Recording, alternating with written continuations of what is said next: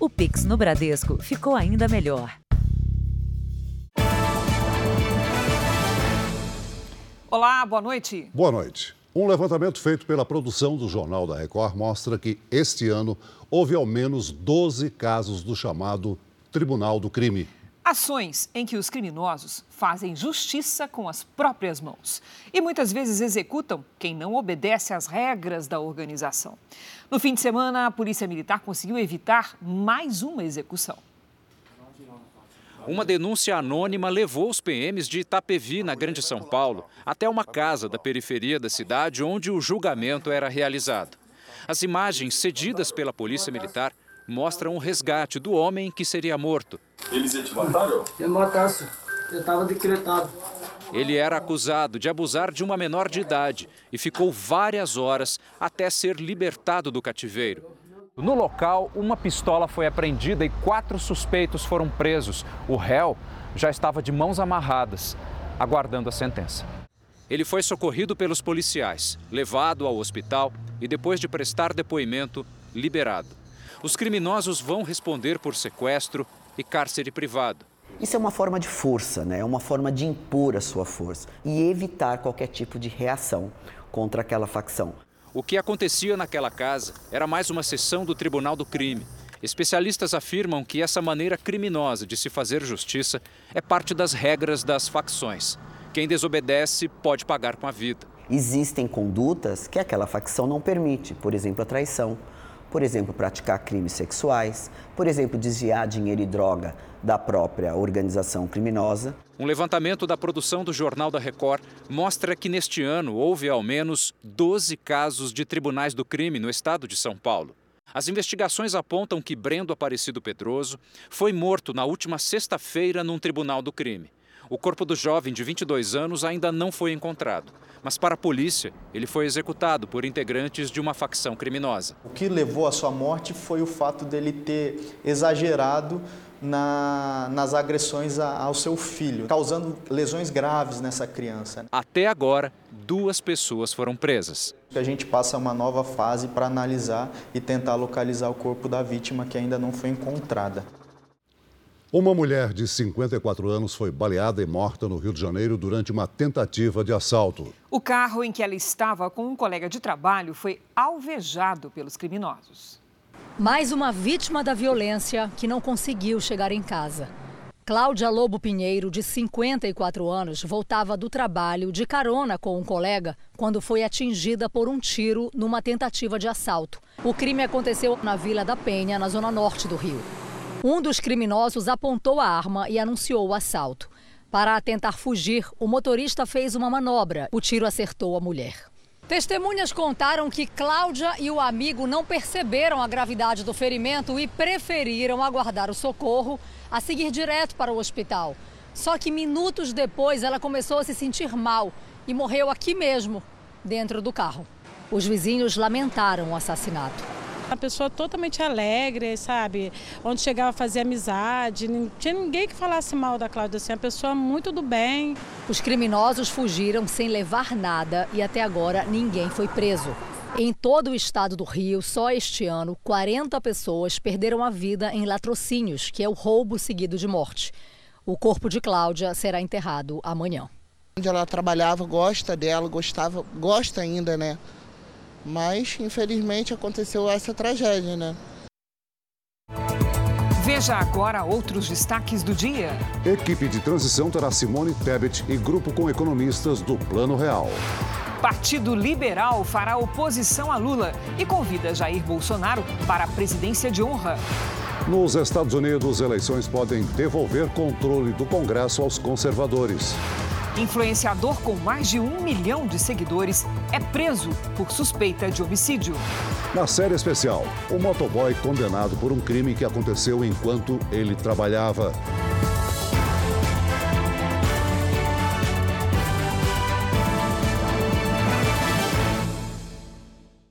Oferecimento: cartões Bradesco, muito mais benefícios.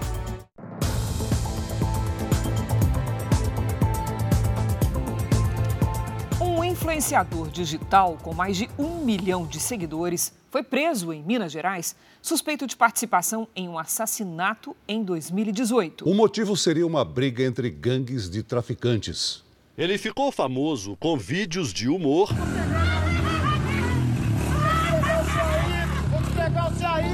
E de motocicletas.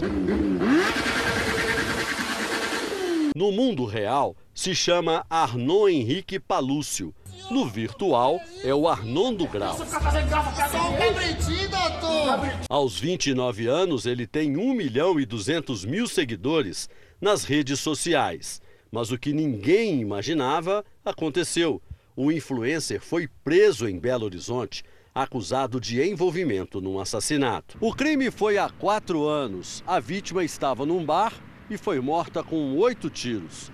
Dois suspeitos já estavam presos. A Polícia Civil não divulgou qual teria sido a participação do influencer no assassinato. O delegado responsável pelo caso afirmou que a investigação ainda não terminou e outras prisões podem acontecer. Trata-se de um crime praticado no contexto de organização criminosa, de disputa de pontos de venda de droga, certo? Entre duas gangues. Nossa reportagem tentou contato com a defesa do suspeito, mas ainda não teve retorno. O julgamento da ex-deputada Flor de Lis e de mais quatro familiares recomeçou hoje com atraso em Niterói, no Rio de Janeiro. Os réus são acusados de envolvimento na morte do pastor Anderson do Carmo, que era marido de Flor de Lis. Quem tem mais detalhes é o repórter Pedro Paulo Filho. Boa noite, Pedro Paulo. Oi, Celso. Uma boa noite para você e a todos. Olha, nove testemunhas de acusação foram convocadas para esse segundo dia de julgamento, mas só agora a terceira está sendo ouvida. Trata-se de Wagner Pimenta, conhecido como Misael, filho adotivo de Flor de Lis e considerado peça-chave na investigação. Ele está sendo ouvido por videoconferência. Nessa terça, o julgamento começou com atraso por causa de um problema no transporte de um dos réus, André Luiz, filho adotivo de Flor de Lis. E pouco tempo depois, o alarme de incêndio aqui do prédio foi acionado e pessoas deixaram o tribunal de júri. Após um intervalo, a sessão foi retomada, mas a pedido dos réus, a juíza não autorizou gravação de imagens dentro da sala de audiência. Uma outra testemunha de acusação, também filho adotivo de Flor de Lis, pediu para não ficar frente a frente com os réus e foi ouvido por videoconferência. Essa testemunha reforçou a informação de supostas tentativas de envenenamento sofridas por Anderson do Carmo. Bom, um policial civil que também participou das investigações prestou depoimento sobre a morte do pastor, ele que morreu a tiros, foi assassinado na porta de casa em junho de 2019. Além de Flor de Lis, também estão sendo julgados três filhos e uma neta por homicídio triplamente qualificado, tentativa de homicídio e associação criminosa armada. Flor de Lis também responde por uso de documento falso, mas ela nega as acusações.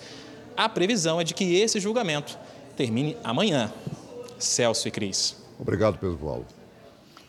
A polícia investiga o assassinato de um oficial da aeronáutica que foi vítima de uma emboscada no interior de São Paulo. A suspeita é de latrocínio, que é o roubo seguido de morte. O militar tinha participado de um curso em Louveira e estava a caminho do aeroporto de Viracopos, em Campinas, quando o carro em que ele estava com o motorista foi parado por criminosos. Segundo a polícia, os suspeitos atiraram contra o veículo. Ricardo Mendes Sena, de 48 anos, foi baleado na nuca e não resistiu. A mala e o celular dele foram levados. Ficou estampado uma violência gratuita, não havia necessidade, as vítimas não reagiram. E até porque esse militar era músico, não andava armado, a gente apurou. No local do crime não há câmeras de segurança, o que dificulta o trabalho da polícia. O motorista do carro foi atingido de raspão no rosto e não corre risco de morrer. O depoimento dele será fundamental para as investigações. Nascido aqui em Salvador, Ricardo Mendes cursou música na Universidade Federal da Bahia. Ele morava em Brasília havia dois anos e tocava na banda da Força Aérea Brasileira. A esposa e os três filhos, que seguem em Simões Filho, região metropolitana de Salvador, se preparavam para visitá-lo esta semana. Ele mesmo comprou as passagens e tudo, como ele sempre fazia, com, compra as passagens. E isso aí a gente assim, ainda não está dando para acreditar. A Força Aérea Brasileira lamentou a morte e informou que acompanha o caso. Até agora, ninguém foi preso. O índice de variação de aluguéis calculado pela Fundação Getúlio Vargas acumula alta de 11% em 12 meses. A disparada no valor pago pelos inquilinos tem levado muitos deles a procurar por regiões mais baratas para morar. Nos últimos dias, Poliana divide o tempo entre o trabalho remoto no computador e guardar as coisas de casa em caixas de papelão. É um olho aqui e outra nas caixas. Quando dá um momento, uma folga, eu, eu arrumo as caixas, porque é o único tempo que eu tenho. No fim de semana, ela se muda do apartamento onde mora hoje na capital paulista para outro imóvel em um bairro mais afastado e mais barato. De 2.100, o aluguel cai para R$ 1.300, redução de 38%. Eu tenho um emprego que paga somente o aluguel. Essa sensação de estar pagando caro demais faz sentido. Depois de uma oscilação para baixo no auge da pandemia, os preços dos aluguéis voltaram a subir no acumulado dos últimos 12 meses, o aumento foi de 11,56%. Esse foi o resultado do IVAR, Índice de Variação de Aluguéis Residenciais da FGV, fechado em outubro. No mês, a variação foi de 0,10%. São quatro cidades pesquisadas: Porto Alegre, Belo Horizonte, São Paulo e Rio de Janeiro. Ao longo de 2022, o acumulado da taxa em 12 meses vem crescendo e encarecendo o custo de vida de quem é inquilino. Saiu de 1,23% em janeiro, passou de 10% em agosto e atingiu o nível mais alto do ano agora.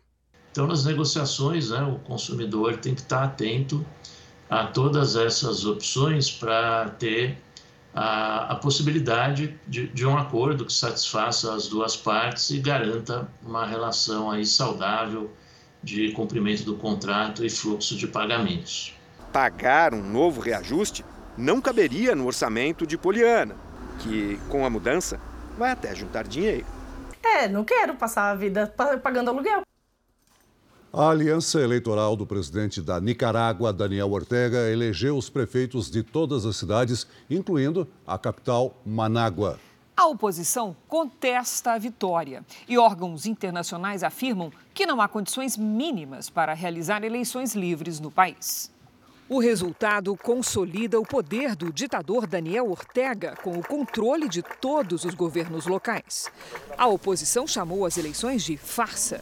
Segundo o Observatório Independente Urnas Abertas, grupo que acompanhou o processo eleitoral, apenas 17% dos eleitores compareceram às urnas. Os observadores também denunciaram a prisão de opositores, o uso de carros do governo para levar as pessoas para votar, funcionários públicos que teriam sido forçados a comparecer e a ficar nas filas para parecer que os locais estavam lotados. A conclusão do observatório é que houve uma estratégia sem precedentes para coagir os eleitores que eram vigiados e outros que, com medo, deixaram de votar. A Comissão Interamericana de Direitos Humanos disse que não é possível ter eleições livres e justas num país que mantém presos mais de 200 opositores. Este é o quinto mandato do ditador de esquerda Daniel Ortega, o quarto consecutivo dele, que está no poder desde 2007. Ortega foi reeleito no ano passado sob críticas de líderes americanos e europeus que consideraram as eleições fraudulentas. Os americanos foram às urnas hoje para as eleições de meio de mandato. Deputados, senadores e governadores serão eleitos. Mais do que isso, os conservadores podem voltar a controlar o Congresso. Atualmente, o presidente Biden tem a maioria. Quem tem os detalhes é o nosso correspondente Vandrei Pereira, direto de Washington, capital do país.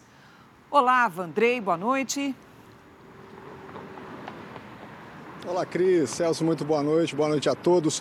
Aqui em Washington já escureceu, mas os eleitores ainda têm pelo menos mais uma hora e meia para votarem. Olha, em algumas cidades, por causa do, da diferença de fuso horário no país, em cidades do Alasca, por exemplo, a votação começou faz poucas horas. A apuração dos votos deve ser lenta. Segundo a Casa Branca, pode levar dias e até semanas em alguns estados. Isso acontece por causa da apuração dos votos postados nas urnas e também daqueles que foram recebidos por agências dos Correios, inclusive de forma antecipada. Bem, é tradição que nas eleições de meio de mandato o presidente perca cadeiras no Congresso. Neste ano, a inflação recorde é um fator na eleição. Veja a reportagem. Na maioria dos estados americanos, dia de eleição não é feriado. Além disso, comparecer às urnas é um ato voluntário. Não há voto obrigatório no país. Mesmo assim, americanos formaram grandes filas para votar.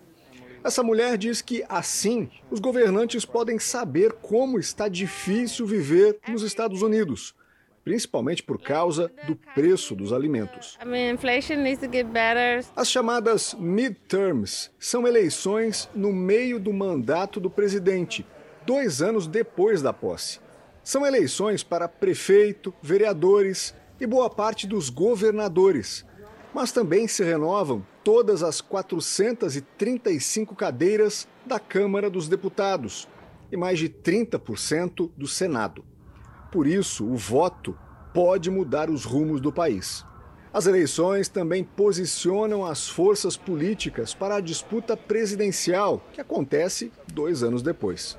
Assim como no Brasil, escolas e prédios públicos abrem espaço para receber os eleitores. Mas durante a semana que passou, mais de 44 milhões de pessoas já depositaram suas cédulas pessoalmente ou nos correios. Essa mobilização nacional antecipada dá pistas de que a participação do eleitor pode bater um recorde. Sinal de que os americanos têm algo a dizer. It's very expensive to live in DC. The rent is too high. Um, or the price of buying a house is too high. Lideranças mundiais voltaram a se reunir para o segundo dia da Conferência do Clima da ONU no Egito. O encontro foi marcado por cobranças aos países mais ricos para que ajudem a financiar o combate às mudanças climáticas. Representantes de países em desenvolvimento, como o primeiro-ministro de Antigua e Barbuda, foram diretos. Enquanto eles estão lucrando, o planeta está queimando. The planet is burning. A acusação atinge principalmente a indústria do petróleo, que teria alcançado lucro médio anual de 1 trilhão de dólares nos últimos 50 anos. Países africanos e asiáticos também cobraram apoio financeiro para desenvolver a energia sustentável.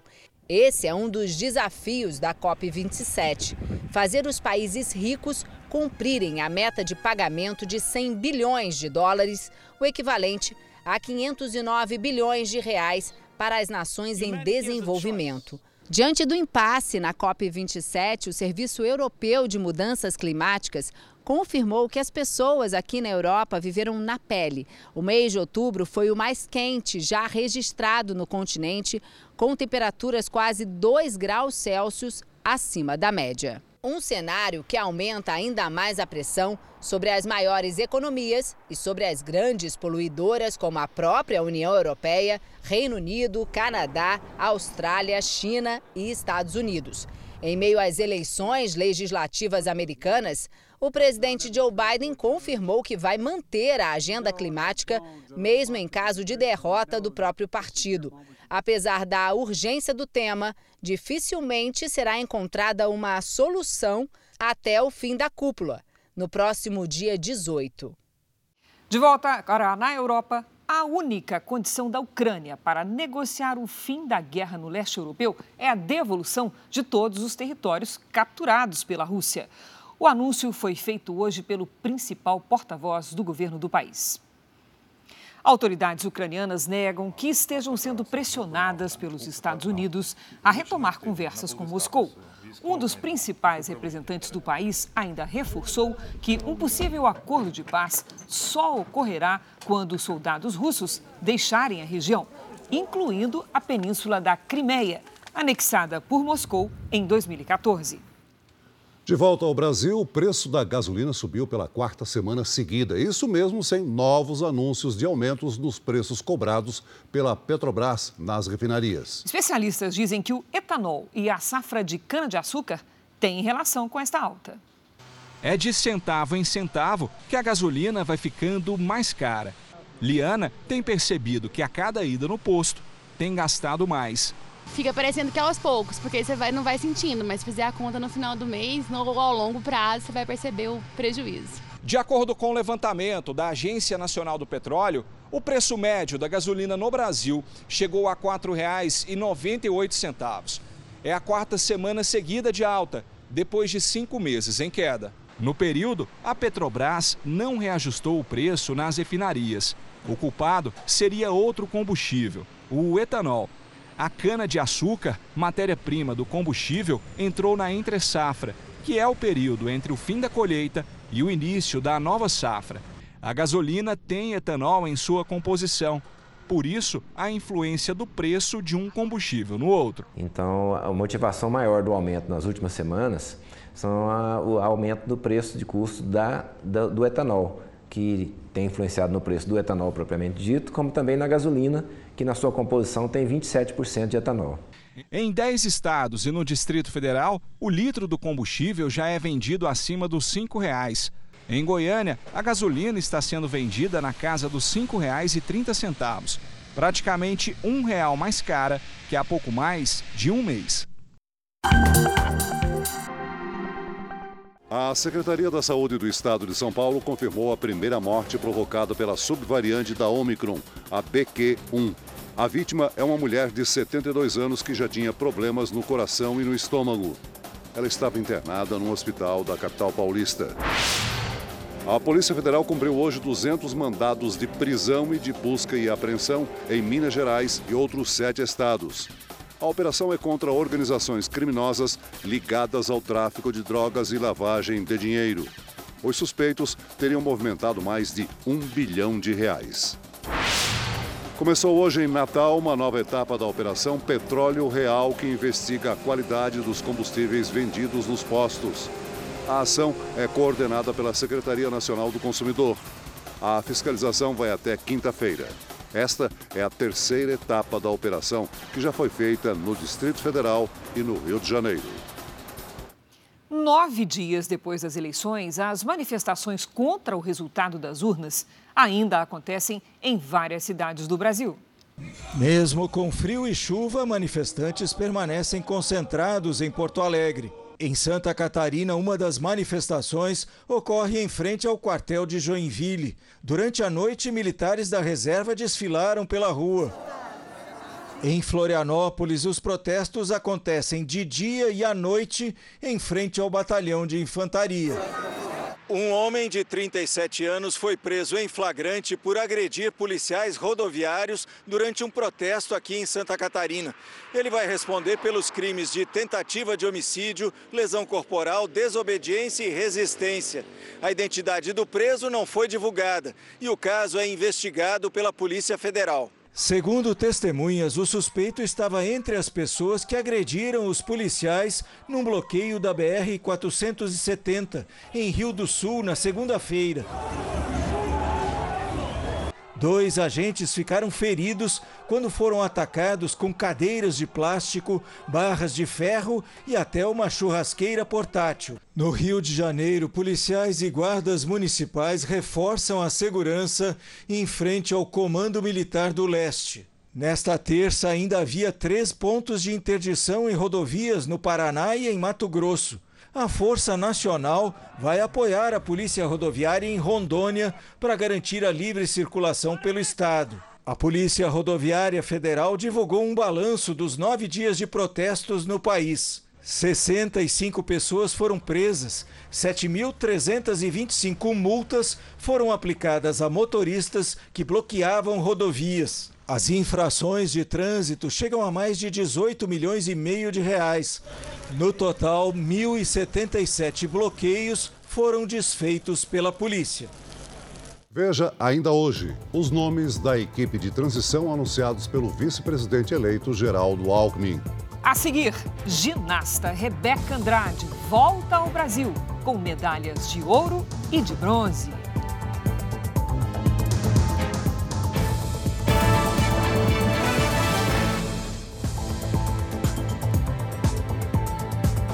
O maior diamante rosa do mundo foi a leilão em Genebra, na Suíça. A expectativa é que ele seja arrematado por um valor equivalente a 180 milhões de reais. A pedra batizada de diamante rosa da sorte tem mais de 18 quilates e atraiu compradores do mundo inteiro. Segundo especialistas, o surgimento de um diamante rosa é extremamente raro.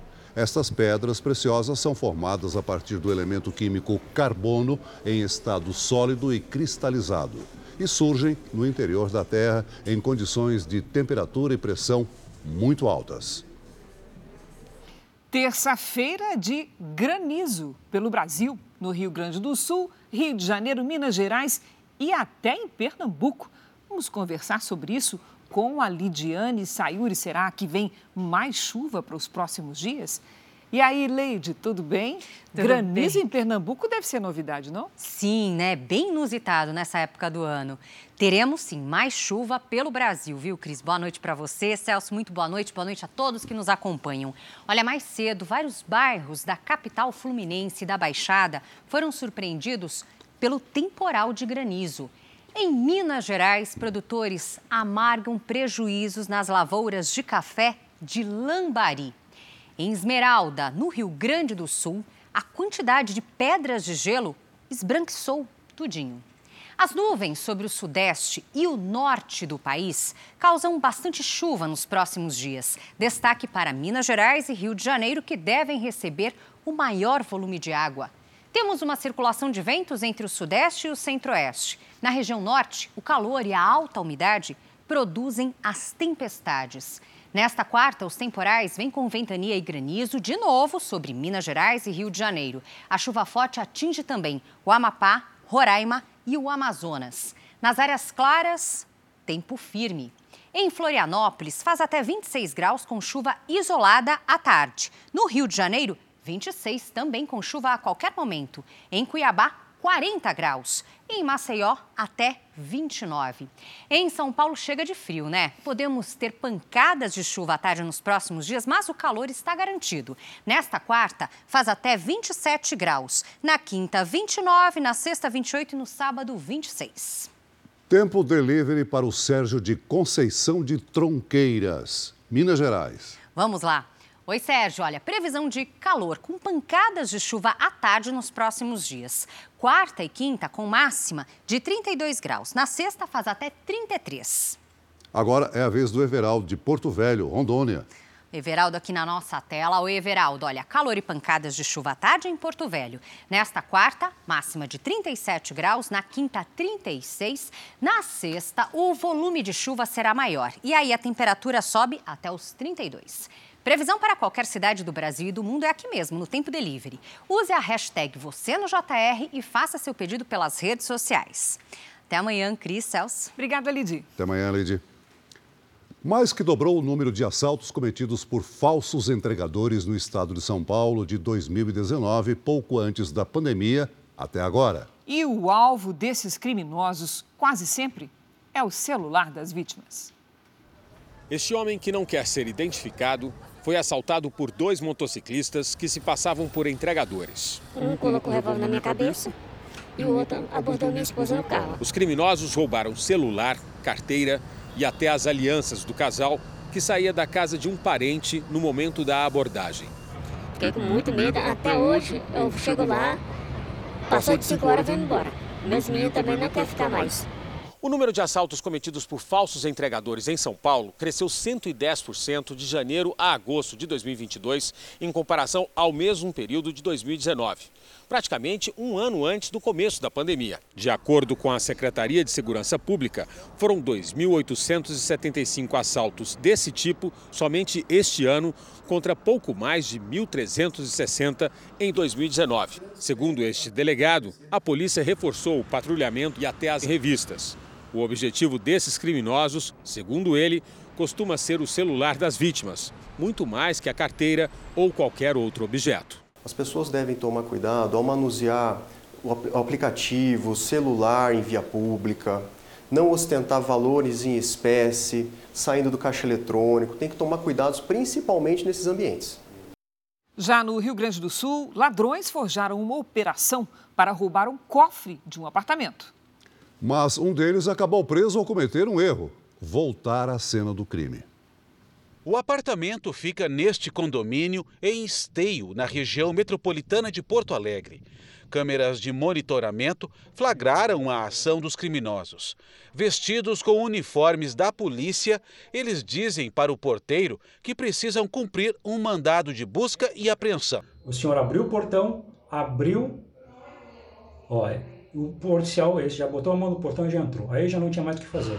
Tá os dois armados, tudo identificado ali. Eles subiram até o décimo andar, chutaram uma porta, como se estivessem mesmo cumprindo o mandado, porque dentro do imóvel não tinha ninguém, e saíram de lá com uma caixa que era um cofre. Os assaltantes tinham em mãos dados completos sobre o morador do apartamento furtado. O fato chamou a atenção da polícia e dá a entender que eles entraram no local sabendo exatamente o que iriam levar. Eles só não imaginavam que o cofre estaria vazio. Um dos criminosos decidiu então voltar à cena do crime para devolver o cofre mas no elevador deu de cara com a polícia, que foi acionada por vizinhos que desconfiaram da falsa operação. O meu pessoal não estava com a camiseta da polícia, eles, eles, ele, ele estava, e aí foi questionado que se ele era policial, ele disse que sim, confirmou. E aí o pessoal pediu a identificação, e aí ele disse que tinha esquecido a identificação, e aí já, já, já tinham, é, já sabia, né, que se tratavam de, de, de criminosos. O homem que já tinha antecedentes foi preso em flagrante. Com ele, a polícia encontrou uma arma e um cheque. O outro ladrão conseguiu fugir. A Polícia Civil continua a investigação para descobrir se a dupla teve a ajuda de alguém com acesso ao apartamento. A ginasta Rebeca Andrade trouxe com ela uma medalha de ouro e outra de bronze, as duas conquistadas lá na terra dos Beatles, em Liverpool, no Mundial da Inglaterra. A atleta vai tirar uns dias para descansar e também para pensar num novo desafio: escolher uma nova música para a coreografia do solo, depois do sucesso de Baile de Favela. Duas medalhas olímpicas, agora mais duas em um campeonato mundial. O ouro inédito para o Brasil na ginástica é o motivo do sorriso da Rebeca Andrade, de 23 anos. Representing Brazil, Rebeca Andrade. Na competição mais recente, a atleta ganhou o primeiro lugar na prova individual geral, a mais importante e tradicional da modalidade. Também levou a medalha de bronze no solo. Depois que eu terminei o solo ali, que eu vi, que eu acertei tudo, que eu já fiz assim com a mão, eu falei assim, Deus, obrigado por ter me segurado aí com unhas e dentes, deu tudo certo. E aí quando saiu o resultado, eu fiquei mega feliz, muito orgulhosa. O ouro veio combinado a um ritmo bem brasileiro. A apresentação em Liverpool, na Inglaterra, foi a última ao som de baile de favela que viralizou em todo o país. Agora a Rebeca e a equipe têm o desafio de encontrar uma outra música e uma nova coreografia que tragam a mesma sorte que o funk carioca. Por incrível que pareça, a gente não tem ideia ainda de escolha de música. Assim como foi com o baile de favela, eu não escolhi a música, mas eu ajudei também na coreografia, porque a gente consegue colocar coisas que eu gosto de fazer na série. Rebeca deve tirar férias nos próximos dias. Quer descansar e só depois pensar nas próximas conquistas. Não gosto nem de pensar em ginástica. Ela apaga assim, para quando eu voltar, eu voltar com tudo, entendeu? Futebol. Uma das peças principais na seleção brasileira é o volante Casimiro. Com uma carreira cheia de títulos, ele inspira garotos que treinam no mesmo campo que revelou o atleta para o futebol. Na escolinha de futebol, os pequenos volantes querem ser o Casimiro. E para mim ele é um volantão, eu queria ser igual a ele desde criança. Por que, que você decidiu vir jogar futebol nessa escolinha? Porque eu quis ser um jogador de futebol igual o Casemiro. Mais de 100 meninos que passaram por aqui se tornaram profissionais. Entre eles, Ricardo Goulart, hoje no Bahia, e Lucas Fernandes, do Botafogo. Nilton Moreira é o técnico que orienta e ensina os segredos da bola aos garotos. Aqui, Casimiro deu os primeiros passos no futebol. E foi pelas mãos de Moreira que o volante titular da seleção chegou ao São Paulo com apenas 10 anos. Devidamente registrado na escolinha, Casimiro virou tricolor, pelo menos como jogador. Newton Moreira revela que Casimiro era corintiano e queria mesmo jogar no Alvinegro. A vontade dele era jogar no Corinthians, que ele é corintiano. Mas o, na época o Corinthians também queria ele. Só que o São Paulo, ele tinha mais estrutura, assim, tipo no momento. Casimiro tem muito carinho pela escola. Ajudou a manter toda a estrutura durante a pandemia, como forma de retribuir o que recebeu na infância. O que a gente pôde fazer, né, para a escolinha, tudo que ele precisava, a gente ajudou ele. Então ele tem essa, essa gratidão aqui com a gente. Está sempre aqui, comparece, bate papo. Em São José dos Campos, cidade natal de Casimiro, no interior de São Paulo, estão os amigos mais chegados. O cabeleireiro Ocimar é um deles. Conhece o craque há 10 anos. É um cara que tem essa trajetória de vitórias, então eu pego essa referência como um, um cara abençoado e eu levo isso para minha vida junto da minha profissão. Conhecer bem Casimiro é o que faz Ocimar acreditar no Hexa. E é isso que eu sinto dele nesse momento. Uma energia muito boa para essa Copa do Mundo. Você acha que o Brasil vai ser campeão? Eu tenho certeza. O pessoal está muito animado e o time está muito forte. Detalhe, rapaziada! Detalhe, vamos! Veja a seguir. Partido do presidente Bolsonaro, o PL, confirma a oposição a futuro governo Lula. E também a história do motoboy condenado injustamente por um crime que ocorreu enquanto ele estava trabalhando.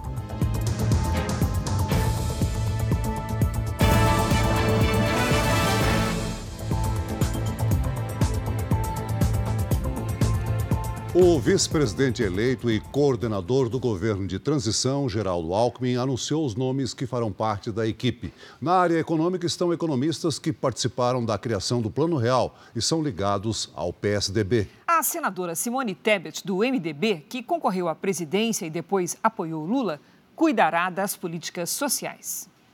A portaria de instalação do gabinete foi assinada hoje no Centro Cultural Banco do Brasil, onde a equipe vai trabalhar até a posse. O trabalho do grupo de transição vai ser dividido da seguinte forma: a coordenação é do vice-presidente eleito, Geraldo Alckmin, do PSB.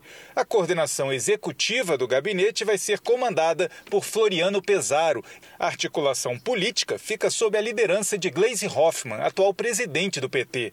O núcleo da posse vai ser dirigido pela futura primeira-dama Dama, Rosângela Lula da Silva, e os grupos técnicos vão ser coordenados pelo ex-ministro Aloísio Mercadante, do PT. Ao todo, vão ser 31 grupos técnicos, com a coordenação central de Mercadante.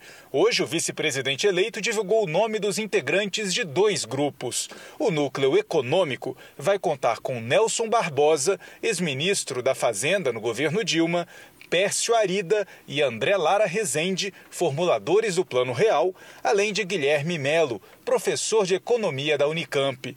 O Núcleo de Desenvolvimento Social vai contar com a senadora Simone Tebet, do MDB, as ex-ministras nos governos Dilma e Lula, Tereza Campelo e Márcia Lopes, além do deputado estadual do PT Mineiro, André Quintão, Carlos Siqueira, Daniel Tourinho, Felipe Espírito Santo, Gleice Hoffmann, Guilherme Ítalo, Jefferson Coriteac, José Luiz Pena, Juliano Medeiros, Luciana Santos, Wesley Diógenes e Volney Queiroz farão parte do Conselho Político de Transição Governamental. Partidos que não apoiaram a eleição de Lula, como MDB e PSD, também vão participar da equipe de transição. O partido de Gilberto Kassab indicou o líder na Câmara, Antônio Brito. O MDB, o presidente da legenda, Baleia Rossi. Os outros integrantes do gabinete de transição vão ser anunciados ao longo dos próximos dias. Por lei, 50 cargos comissionados vão ser ocupados pela equipe, mas o número de colaboradores voluntários deve ser maior ainda. Alckmin destacou que não existe relação entre os nomes indicados para o gabinete de transição e aqueles que vão assumir os ministérios do futuro governo Lula. O presidente Lula deixou claro que o, a transição, os que vão participar da transição, não tem relação direta com o ministério, com o governo. Podem participar, podem não participar, mas são questões bastante distintas. Esse é um trabalho de 50 dias, é um trabalho de praticamente dois meses. Em São Paulo, Fernando Haddad se reuniu com a equipe de transição responsável pela educação. O encontro foi com especialistas no setor de ensino, educadores e nomes ligados à iniciativa privada. A missão do grupo é entregar um relatório para o próximo ministro da Educação. O escolhido para coordenar o núcleo foi um ex-ministro do governo Dilma, José Henrique Paim. O PL, Partido Liberal, confirmou hoje que fará oposição ao futuro governo Lula. Já o presidente Jair Bolsonaro foi convidado a assumir um posto de comando na legenda. Jair Bolsonaro passou o dia no Palácio da Alvorada, onde recebeu o presidente da Câmara, Arthur Lira, do PP de Alagoas. Após o mandato, Bolsonaro deve assumir a presidência de honra do PL para comandar a maior bancada do Congresso, com 99 deputados e 14 senadores. O presidente do Partido Liberal, Valdemar Costa Neto, confirmou que a sigla vai ser oposição ao governo de Lula. O partido pretende oferecer toda a estrutura para que Jair Bolsonaro viaje pelo país e continue defendendo as ideias que marcaram este governo. O PL defende uma nova candidatura de Bolsonaro à presidência da República daqui a quatro anos. Quatro anos não são nada, ele é novo ainda.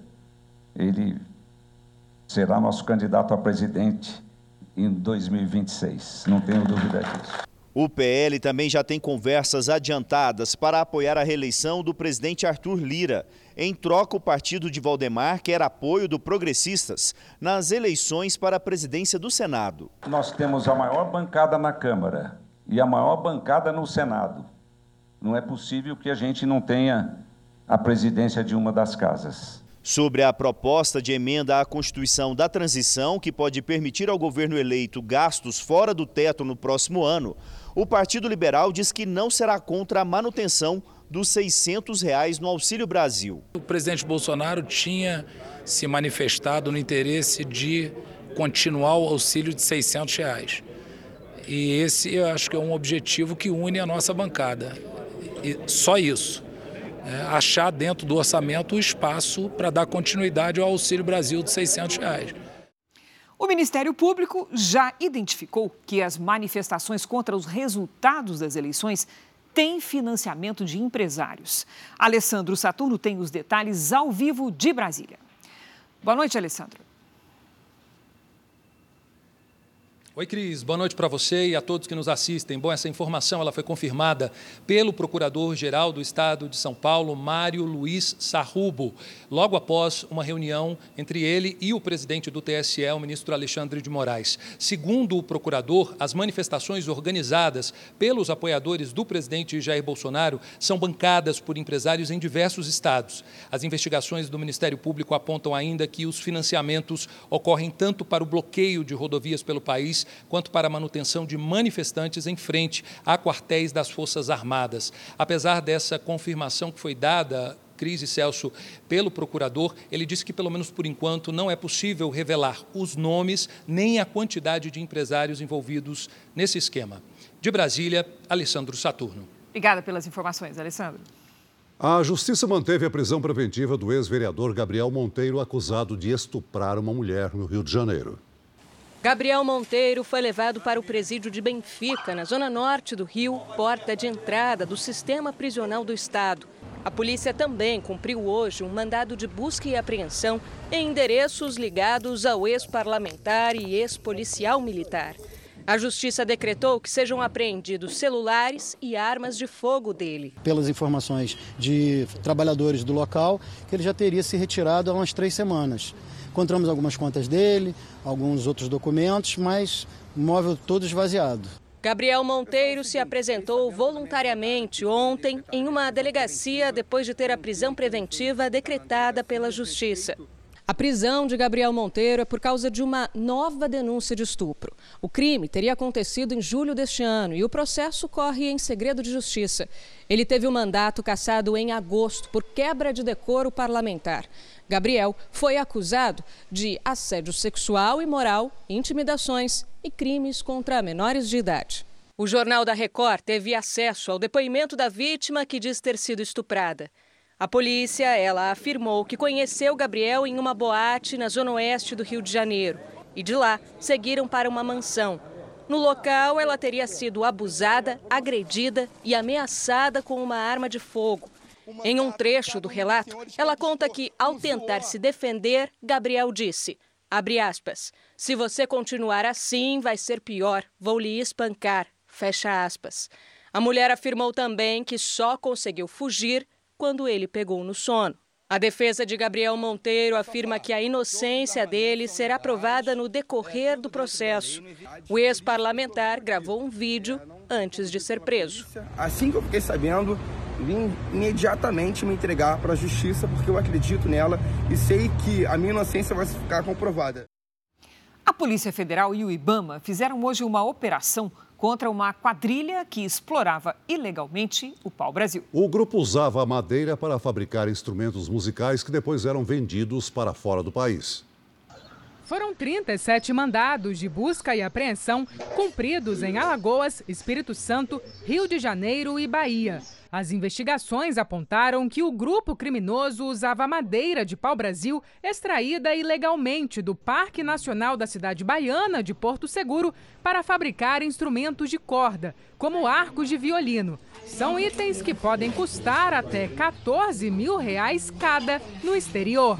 Segundo a Polícia Federal, a organização criminosa era formada por extratores da madeira, artesãos e empresários. Os instrumentos eram enviados principalmente para os Estados Unidos e a Europa. A estimativa é que o grupo tenha lucrado mais de 370 milhões de reais.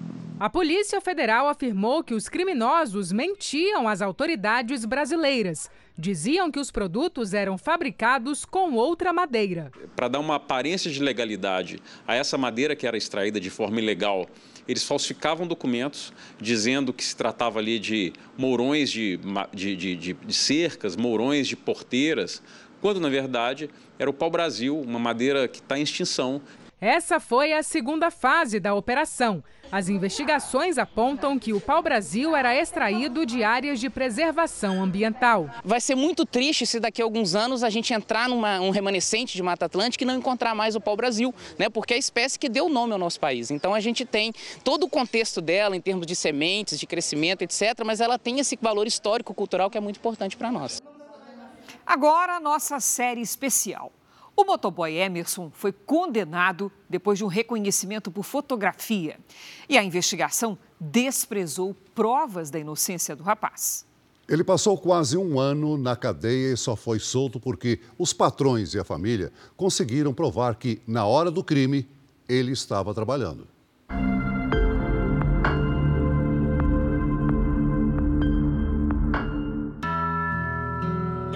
Foi um caminho longo até que a mãe e a chefe deste jovem chegassem cheias de esperanças ao presídio. E quase um ano nessa luta aqui com ele, 11 meses.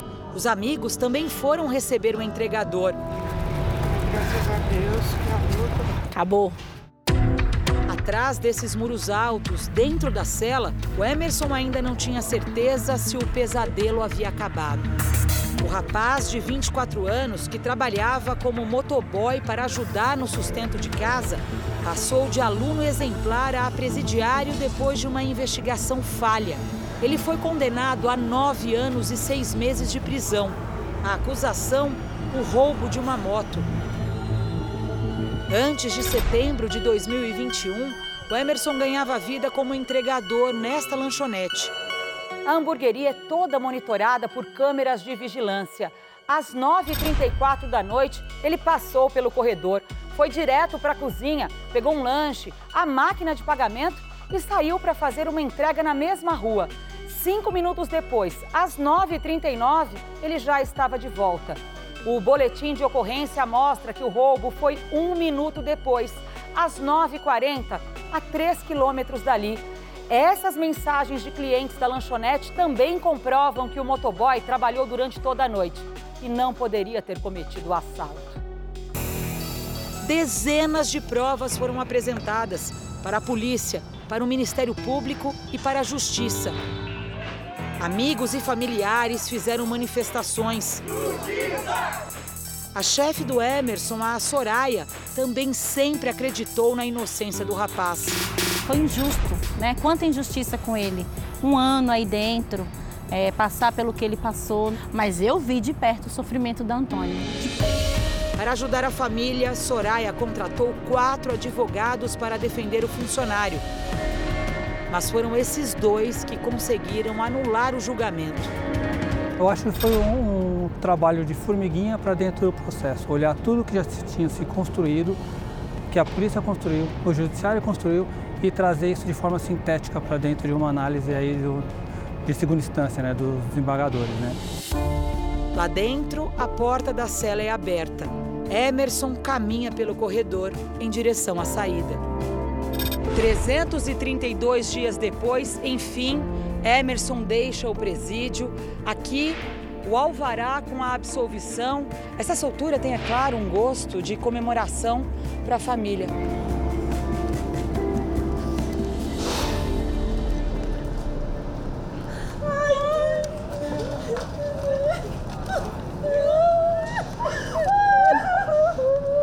Foi difícil, né? Tomando banho gelado esse tempo todo. Porque para quem nunca fez nada, não fez nada de errado, não merece estar num lugar desse, né? É, é muito sofrimento. Um sofrimento para ele e para todos que o conheciam. Se eu pudesse, eu falaria mesmo, eu olharia para as vítimas e falaria: vocês erraram, vocês acabaram com uma família, uma mãe. E hoje a gente está alegre porque a gente venceu. Quando um inocente é preso, além da família, a justiça desampara também a sociedade, porque o verdadeiro criminoso fica livre e pode voltar a agir. Emerson foi preso porque tinha uma moto igual à usada por assaltantes que atacam os moradores do Capão Redondo, bairro da periferia de São Paulo. Ele foi condenado depois que as vítimas fizeram um reconhecimento por uma foto dele enviada por um policial militar. O agente teria visto Emerson com a moto na rua e suspeitado que ele poderia ser um criminoso. Bastou para ele ser preso. Infelizmente, no Brasil, muita gente acaba sendo condenada com base na palavra isolada de alguém, numa suposição, num flagrante mal feito, e é isso que traz esse drama eh, que a gente precisa conhecer cada vez melhor das pessoas inocentes que acabam cumprindo pena por um crime que não cometeram. Enquanto Emerson esteve na cadeia, a polícia considerou que o culpado estava longe das ruas. Mas, segundo os moradores, assaltantes seguiram praticando os mesmos crimes e com a mesma moto. Parou dois caras de moto, pegou o revólver na minha cabeça e falou: passa o celular, passa o celular. Só que nessa hora que eles veio, já tinha roubado mais dois. E o já era o terceiro, entendeu? Todo dia tem assalto, todo dia tem assalto. E os caras que roubariam, a moto também é vermelha. Emerson foi punido por um erro que não cometeu e ainda não sabe como vai refazer a vida. Prefiro deixar um inocente preso do que um bandido. O Estado é um excelente cobrador. Agora, quando o Estado tem que pagar, ele é um péssimo pagador. Ele não paga ninguém. Pouco depois de conseguir a tão esperada liberdade, o jovem não quer levar nenhuma lembrança da cadeia. Até a roupa ele fez questão de deixar para trás. Agora eu quero só chegar em casa, trabalhar e, e ajudar minha mãezinha, né? Ela precisa de mim, assim como eu preciso dela. Essa edição termina aqui e à meia-noite e meia tem mais Jornal da Record. Fique agora com o episódio especial da série Reis. E logo após Amor Sem Igual, tem Formação da Roça, ao vivo em A Fazenda. Ótima noite para você. Boa noite.